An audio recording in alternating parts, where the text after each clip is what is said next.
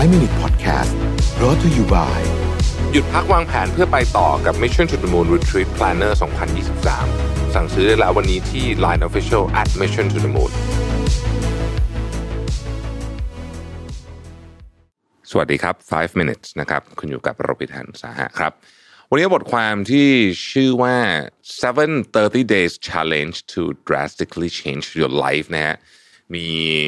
challenge เอ่อ30วันนะหนึ่งเดือนนะครับ ที่จะเปลี่ยนชีวิตคุณไปอย่างมากเลยทีเดียว จริงๆเนี่ยผมคิดว่าไอ้สาวันเนี่ยเป็นเวลาที่ดีนะคือมัน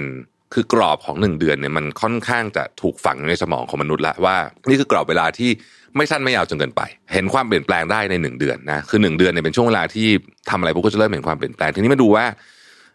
มีชาเลนจ์อะไรบ้างที่จะเปลี่ยนแปลงชีวิตคุณได้จริง ๆ นะครับ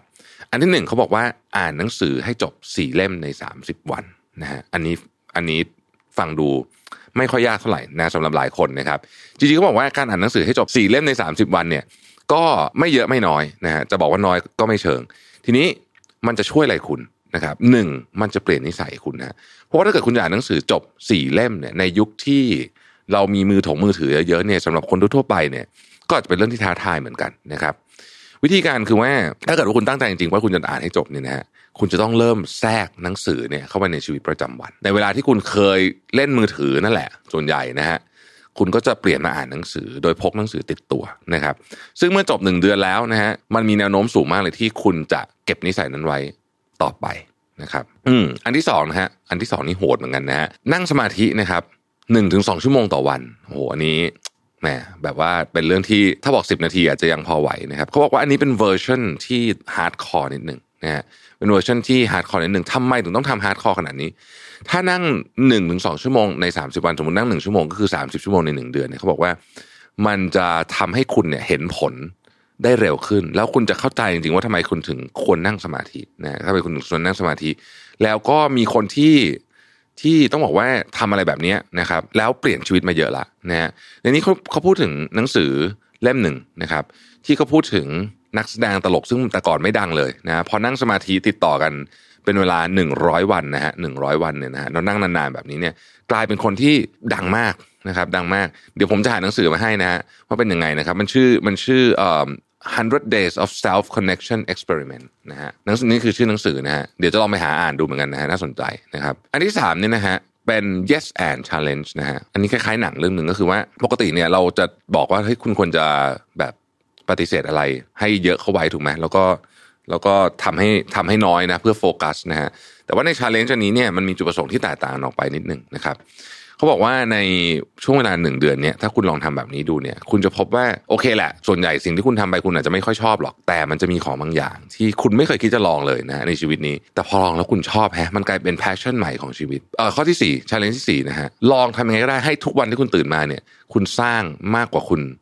consume อะ produce more than you consume ซึ่งอันนี้เนี่ยมันก็อาจจะมันก็อาจจะต้องมีการวัดกันนิดนึงเพราะว่าการที่คุณสร้าง เช่น เขียนบทความนี่ก็เป็นสร้างอะไรบางอย่างนะฮะเขียนบทความนี่เป็นสร้างอะไรบางอย่าง เราก็ต้องเป็นการบอกตัวเองแหละว่าวันนี้เราสร้างมากกว่ามากกว่าอ่าน มากกว่าไม่ใช่มากกว่าคอนซูมนะฮะก็จะช่วยทำให้คุณรู้สึกว่าเออคุณเป็นมันจะบางทีช่วยทำให้หายเบิร์นเอาอะเออนะเขาบอกอย่างนี้นะฮะทำให้หายเบิร์นเอานะข้อที่ 5 ครับ หยุดกินน้ำตาลเลย 30 วันโอ้โหอันนี้แอบยากนิดนึงนะฮะโอเค นะครับเขาบอกว่าไม่ต้องน้ำตาลทั้งหมดก็ได้เพราะน้ำตาลบางอย่างเนี่ยคุณหลีกเลี่ยงไม่ได้ เช่นน้ำตาลที่อยู่ในผักผลไม้แบบเนี้ยนะฮะคุณหลีกเลี่ยงไม่ได้อยู่แล้ว แต่ว่าเอ่อหนึ่งนะครับพวกเครื่องดื่มน้ำอัดลมเนี่ยงดเลยนะฮะน้ำอัดลมเนี่ยงดเลยนะครับ แล้วก็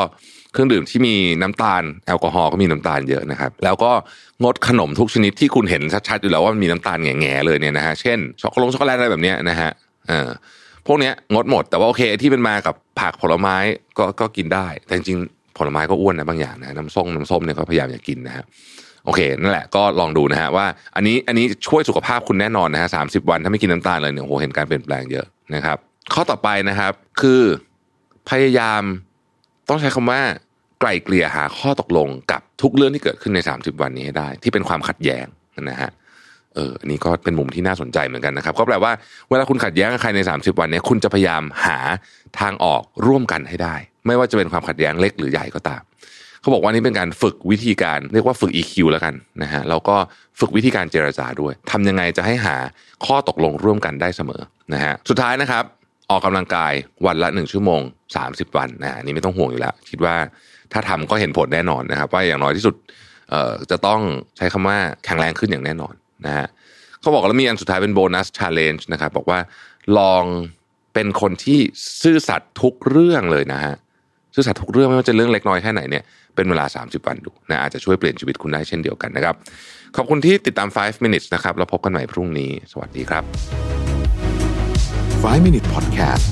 Presented by หยุดพักวางแผนเพื่อไปต่อกับ Mission to the Moon Retreat Planner 2023 สั่งซื้อได้แล้ววันนี้ที่ Line Official at Mission to the Moon